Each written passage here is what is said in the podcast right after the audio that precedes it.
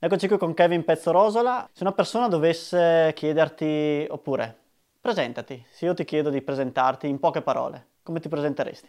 Eh, tanto mi chiamo Kevin e ho iniziato, beh, corro in bici, però ho iniziato col basket, quindi ho fatto sei anni di basket, poi sono passato alla mountain bike dal primo anno, ho fatto un po' di mountain bike fino fino a due anni fa e poi mi sono avvicinato più alla bici da strada, alla bici da corsa e adesso piano piano sto andando sempre più verso specializzarmi sulla bici da corsa e quindi ho lasciato un po' stare la mountain bike e, e fuori strada diciamo.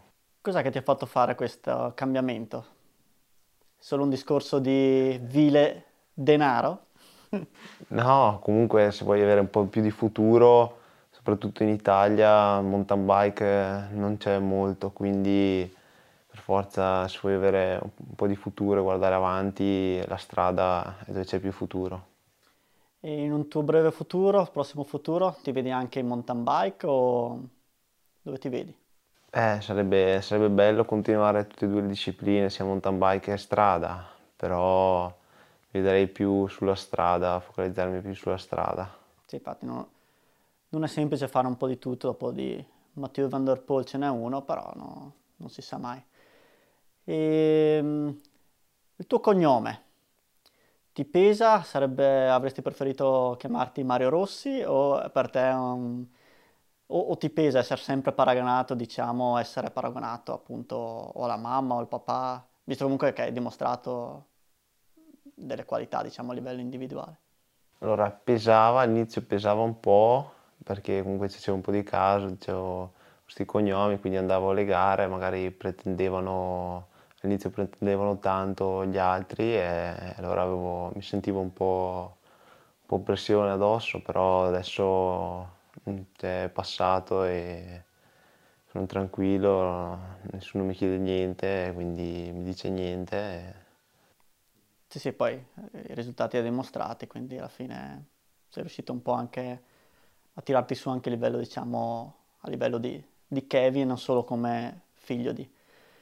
E altre passioni oltre a bici? Sappiamo che ti piace molto i motori.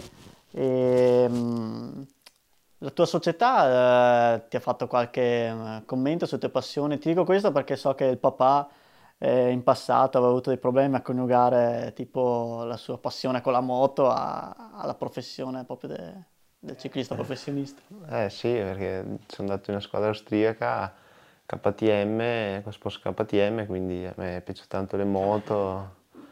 Eh, sì, è difficile perché da contratti, da soprattutto professionisti o comunque già anche da under così iniziano ad essere vietati gli sport pericolosi sia per le gambe ma anche in generale come gli sci o la motocross. A me piace tanto andare in motocross, enduro, quindi fuori stagione ogni tanto qualche giretto si sì, fa. Sì, sì.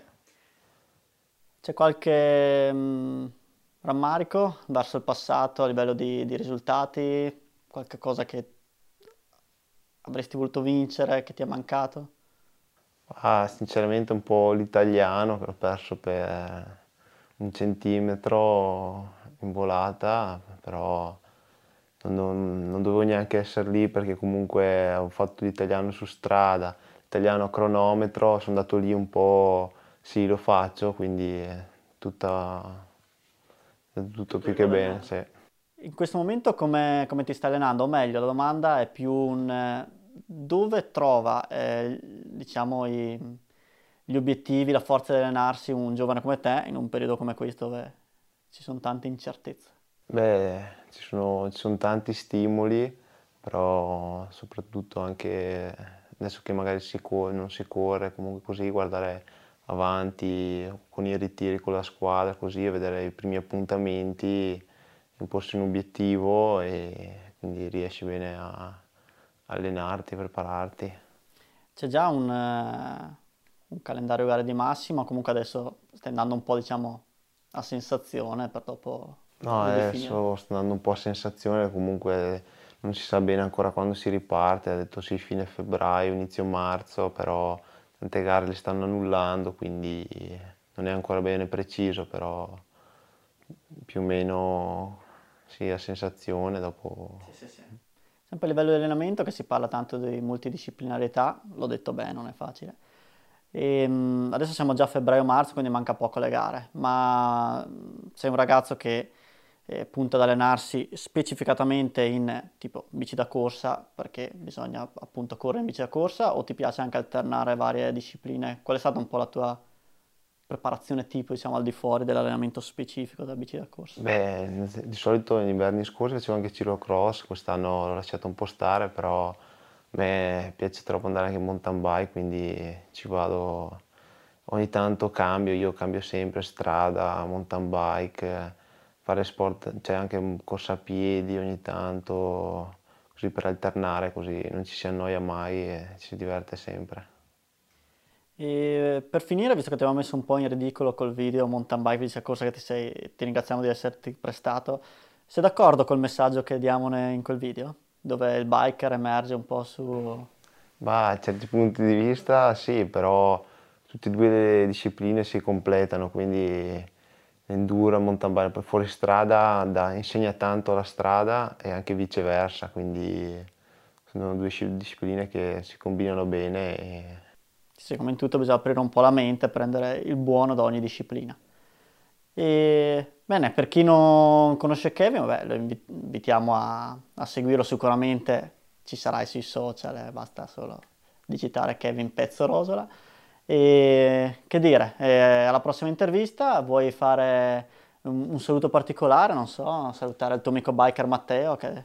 Sì, vorrei salutare Matteo che nei momenti difficili c'è sempre adesso bianco. Okay. Alla prossima ragazzi.